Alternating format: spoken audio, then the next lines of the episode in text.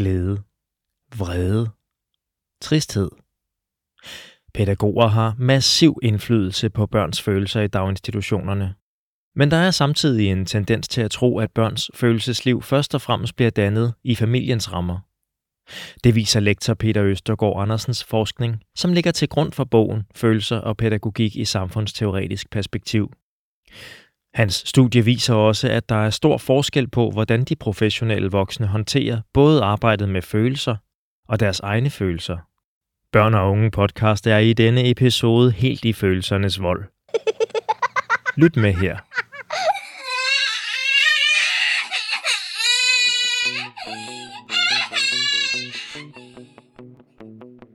Følelser. Ja, vi ved vist alle, at det kan være noget ganske kompliceret noget at have med at gøre.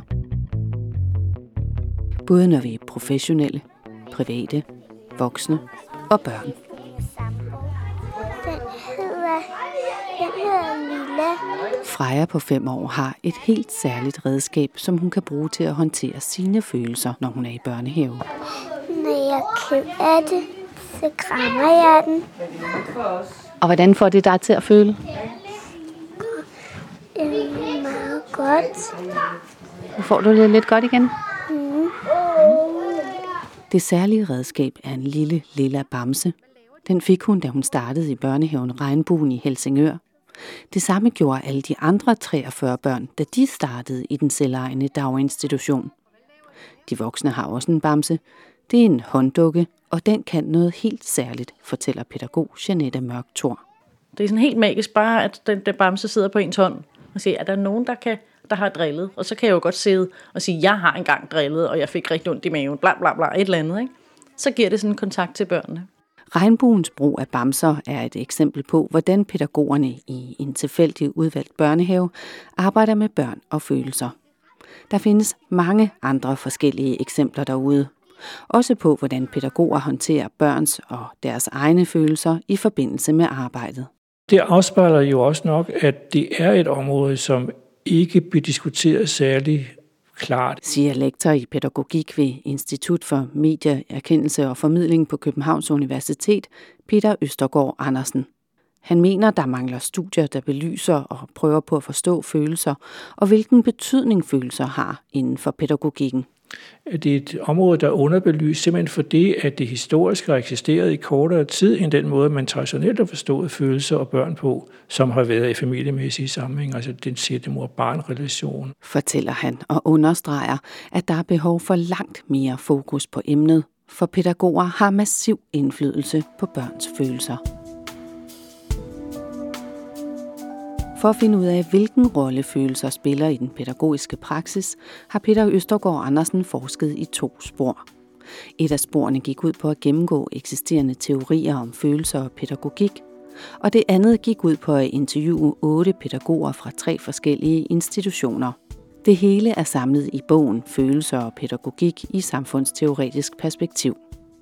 Her kan man blandt andet læse, at pædagogerne blev spurgt om, hvad det er for nogle følelser, de mener, der har betydning i deres hverdag. Hvilke følelser de mener, der er vigtige for børnene, og hvordan de håndterer deres egne følelser. Efterfølgende er interviewene blevet analyseret og sammenholdt. Der var mange forskelle i måden, som pædagogerne tænkte og talte om følelser på, og på den måde, de håndterede egne og børnenes følelser på. Men der var også noget, som blev gentaget, og som Peter Østergaard Andersen fandt opsigtsvækkende. Når de skal prøve at tænke over, hvordan deres øh, arbejde er med de enkelte børn, øh, at de på mange måder når til en erkendelse af, at deres forhold til barnet er filtreret gennem deres forhold til øh, forældrene. Interview og analyser gav altså udtryk for, at forholdet til de enkelte børn kan blive farvet af forholdet til forældrene. Det overraskede Peter Østergaard Andersen, og det var noget, som de medvirkende gav udtryk for, at de ikke var særlig stolte af, og som de synes var forkert. Det er nok overraskende, eller i hvert fald problematisk, kan man sige, fordi at, at der er nogle, nogle grænser mellem, hvornår er noget privat, og hvornår er noget offentligt, som bliver sat i spil på den her måde. Ikke? En af de måder, det kunne komme til udtryk på, var, at pædagogerne ville tage barnets parti, hvis de oplevede, der foregik noget negativt på barnets hjemmefront. Det gør de, fordi pædagoger kan have en tendens til at forstå sig selv som en slags børnenes advokat, siger Peter Østergaard Andersen. Det kan pædagog Janette Mørk Thor fra Regnbuen godt genkende. Men, tilføjer hun. Og der er det så, at vi går ind og er professionelle og siger, okay, men så må jeg jo så lægge mine private følelser ud til siden og være den professionelle. Øhm, og så gør vi jo så her meget ud af at, at snakke sammen, hvis der er nogen, vi ikke har det godt med. Pædagogernes egne følelser spiller ind på flere aspekter af deres arbejde, men det er samtidig et område, der lader til i nogen grad at være forbundet med noget negativt. Det bliver ofte forbundet med svaghed stadigvæk, og det tror jeg nok, kan man sige, har været overraskende, at, jeg, at man kan se, at, at følelsesmæssige forhold måske bliver øh, vurderet som noget, der er indirekte af mindre betydning. Jeanette Mørk Thor forsøger at adskille sit professionelle jeg fra sit private jeg, men der er ingen klokkeklar inddeling, og det er måske heller ikke nødvendigt, siger hun. Jeg reagerer jo ud fra egne følelser, og man tænker ikke altid helt så klart, når man, hvis man har en dårlig dag for eksempel. Og så kan jeg godt fare lidt hurtigere op. Der kan jeg godt sige, ej, det må du undskylde, det er mig. Jeg har bare en dårlig dag. Jeg har ikke så meget tålmodighed i dag. Undskyld. Igen for at vise børnene, at det er okay, at man har en dårlig dag, og man får gjort nogle ting, der ikke var meningen. Men burde du egentlig ikke holde en mere professionel distance og sige, øh, når jeg er sammen med børnene, så skal jeg jo være den glade og den optimistiske, og så må jeg holde mit, uh, mine egne private følelser for mig selv? Altså jeg gør det i det omfang, hvor jeg synes, det er forsvarligt at gøre det. Selvfølgelig sætter jeg mig ikke ned og tudbrøler foran børnene. Det, nej, så går jeg et andet sted hen og siger, at jeg tager hjem, fordi jeg kan ikke være på arbejde i dag. Men igen, jeg synes ikke, det gør noget, at man fortæller børnene og viser ærligt, at der er nuancer, at vi er ikke altid lalleglade personer. Janette Mørk Thors eksempel er lige præcis det, som Peter Østergaard Andersen beskriver som et paradoks i det pædagogiske arbejde. For på den ene side er der et fagligt ideal om, at pædagoger skal være ægte og vise følelser, men samtidig skal de være professionelle, hvilket betyder, at de skal skjule og undertrykke egne følelser. Pædagogernes egne følelser er vigtige at belyse, for ifølge Peter Østergaard Andersen har de i dagligdagen i daginstitutionerne meget stor indflydelse på dannelsen af børns følelsesliv. Det overraskende er måske, at pædagogerne ikke selv mener, det er tilfældet. I hvert fald siger de i interviewet, at de mener, at børn først og fremmest udvikler deres følelsesliv et andet sted. Det er nærmest som om, at, at, at de i nogle tilfælde øh, har en forståelse af, at, at de følelsesmæssige tilstande og de personligheder, kan man næsten kalde det, som børnene møder op med, at det er nogen, der grundlæggende set er skabt i øh, forholdet til forældrene, som de så bringer med ind i institutionen, og som så kommer til udtryk i institutionen i samspillet med, med pædagogerne og i samspillet med de andre børn, men hvor det måske er mindre klart, hvordan de selv, kan man sige, er med til at skabe de følelser, som børnene, børnene øh, også skaber. Og hvor det måske bliver en lille smule... Øh, jeg ved ikke, om de, man jeg tror ikke, man kan sige, at de er blinde for det, fordi de agerer jo i det hele tiden, men, men de har måske, der er måske tradition for, at det er svært at sætte ord på det. Der er også et følelsesmæssigt aspekt, som Peter Østergaard Andersen afdækker, der måske kan virke en smule provokerende. I bogen beskriver han, hvordan de pædagoger, han har talt med, giver udtryk for, at de har ændret deres forståelse for forældres situation og følelsesmæssige dilemmaer, efter de selv er blevet forældre. For eksempel kan man læse om Jonas, der har været pædagog i 10 år. Han siger, at der er kommet mere kød på hans forståelse for forældrevinkelen, og for hvordan hans egne handlinger og udsagn kan opfattes negativt, fordi nu er han i stand til at forestille sig, at det var hans eget barn, det drejede sig om. En anden sidegevinst, de giver udtryk for, er, at det har gjort dem i stand til bedre at kunne sætte sig ind i det, som forskeren kalder børnenes komplicerede følelsesudtryk og tilstande. Så er man en bedre pædagog, hvis man selv har børn? Nej, jeg ved ikke, om man er bedre eller dårligere, for der er sikkert også nogle ting, der, der, der bliver der bliver, bliver mere komplekse og, og, og mere... Men, men, men man bliver primært den anden, tror jeg, ikke? Om, om man får nogle andre erfaringer. På den baggrund konkluderer lektoren fra Københavns Universitet, at det, som medvirker til at skabe en professionel pædagog, ikke er noget, der primært eller alene læres på uddannelserne og på arbejdspladsen. Men det snarere handler om komplekse og sammenvævede erfaringer fra det private og det institutionelle liv. Der er stemning her. I børnehaven Regnbuen i Helsingør viser flere børn deres bamsevenner frem. Jeg hedder Felix, og her er jeg. Det er din bamseven. Ja. Hvad har den på? Et hjerte, Hjerte. og så en, en halsbånd, nogle uh, et halsbånd. Så, så samler jeg også min bamse, når jeg ikke er ked af det. Så nogle gange krammer du også din bamse, når du ikke er ked af det? Hvad gør du så? Øh, alle bamserne er ens, men har forskelligt tilbehør, som et armbånd, et halsterklæde eller en nederdel, så kan man se, hvis der er vis. Og det er vigtigt, for bamsevennerne bor fast i børnehaven.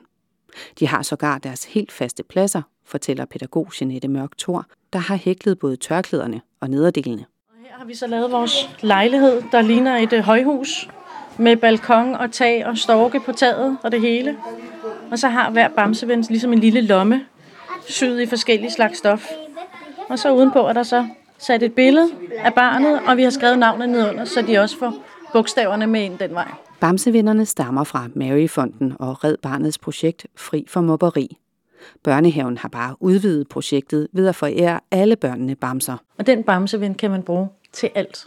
Om man er ked af det, eller man har en hemmelighed, man skal fortælle, eller man er rigtig glad, og man får lyst til at kramme, eller man savner sin mor og far, eller hvad pokker det nu kan være. Så kan børnene til hver en tid gå hen og tage deres bamseven og kramme. fortæller Janette Mørk Thor.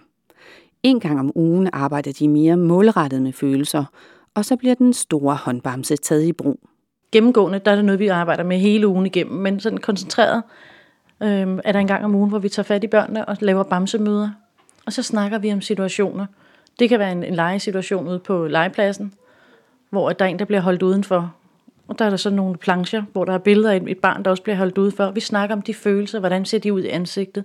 Hvad kunne man gøre for at, at hjælpe? Hvad kan man gøre for at gøre dem glade igen? Så, øh, så sådan arbejder vi med, med følelser.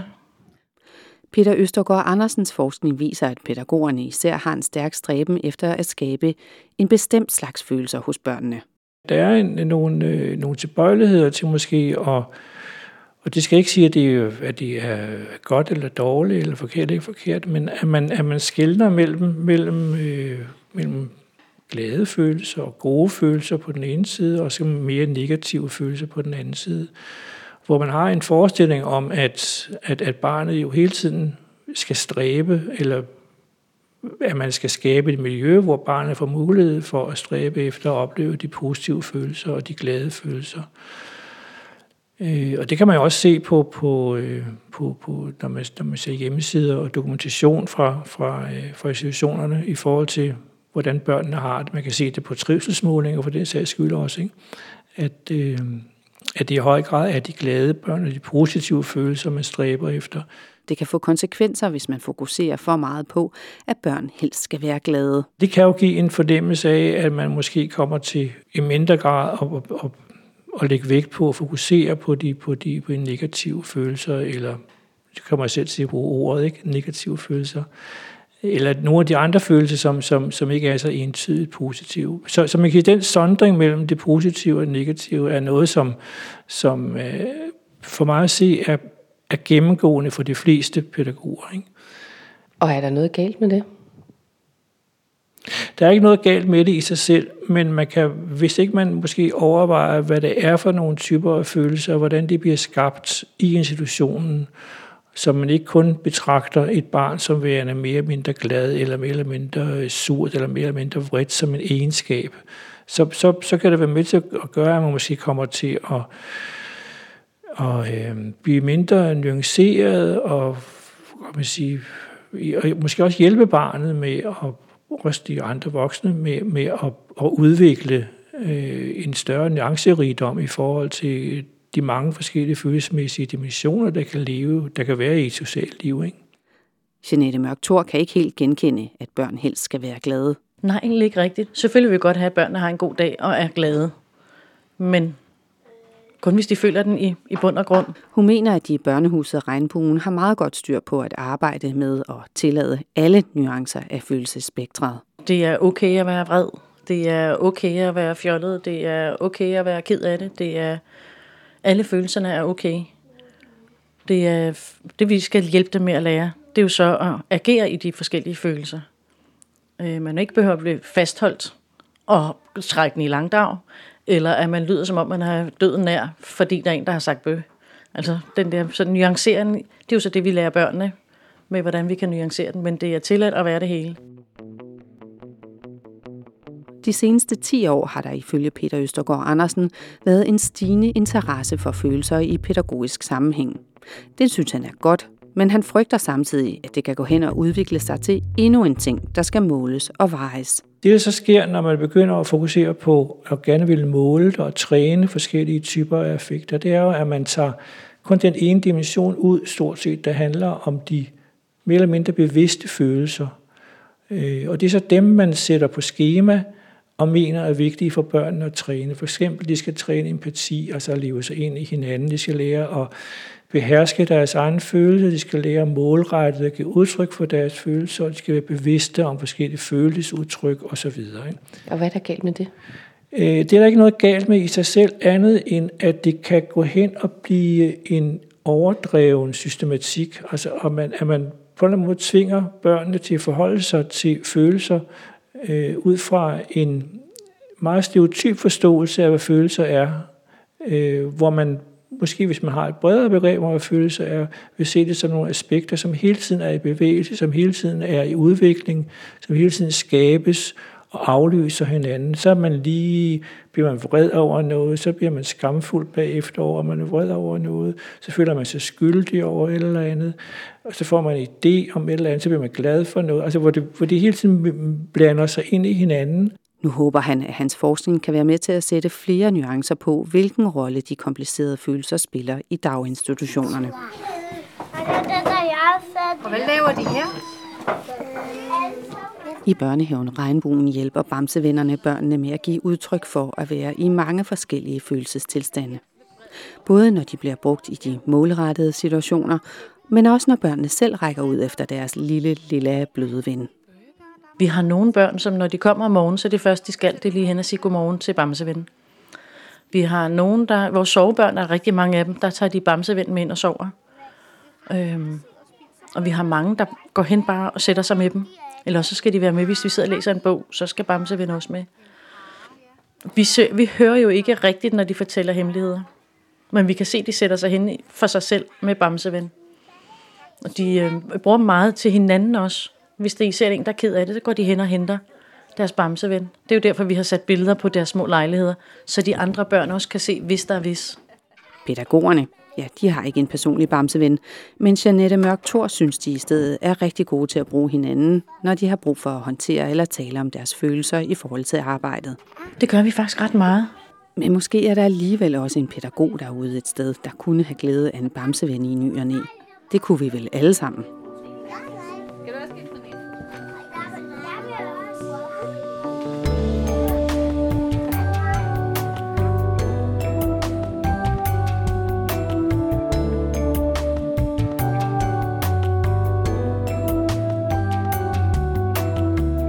Det er Rikke Bergqvist, der har produceret denne episode af Børn og Unge podcast.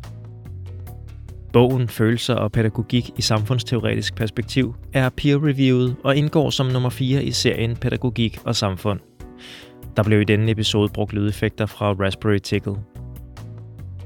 Vi slutter for denne gang. Men hvis du vil høre mere fra Børn og Unge podcast, så find os på SoundCloud, i Apple Podcast, i Spotify eller på bopl.dk hvor du blandt mange andre episoder kan høre mere om, hvad relationer mellem pædagoger betyder for det pædagogiske arbejde, og hvad omsorgen betyder for de allermindste institutionsbørn.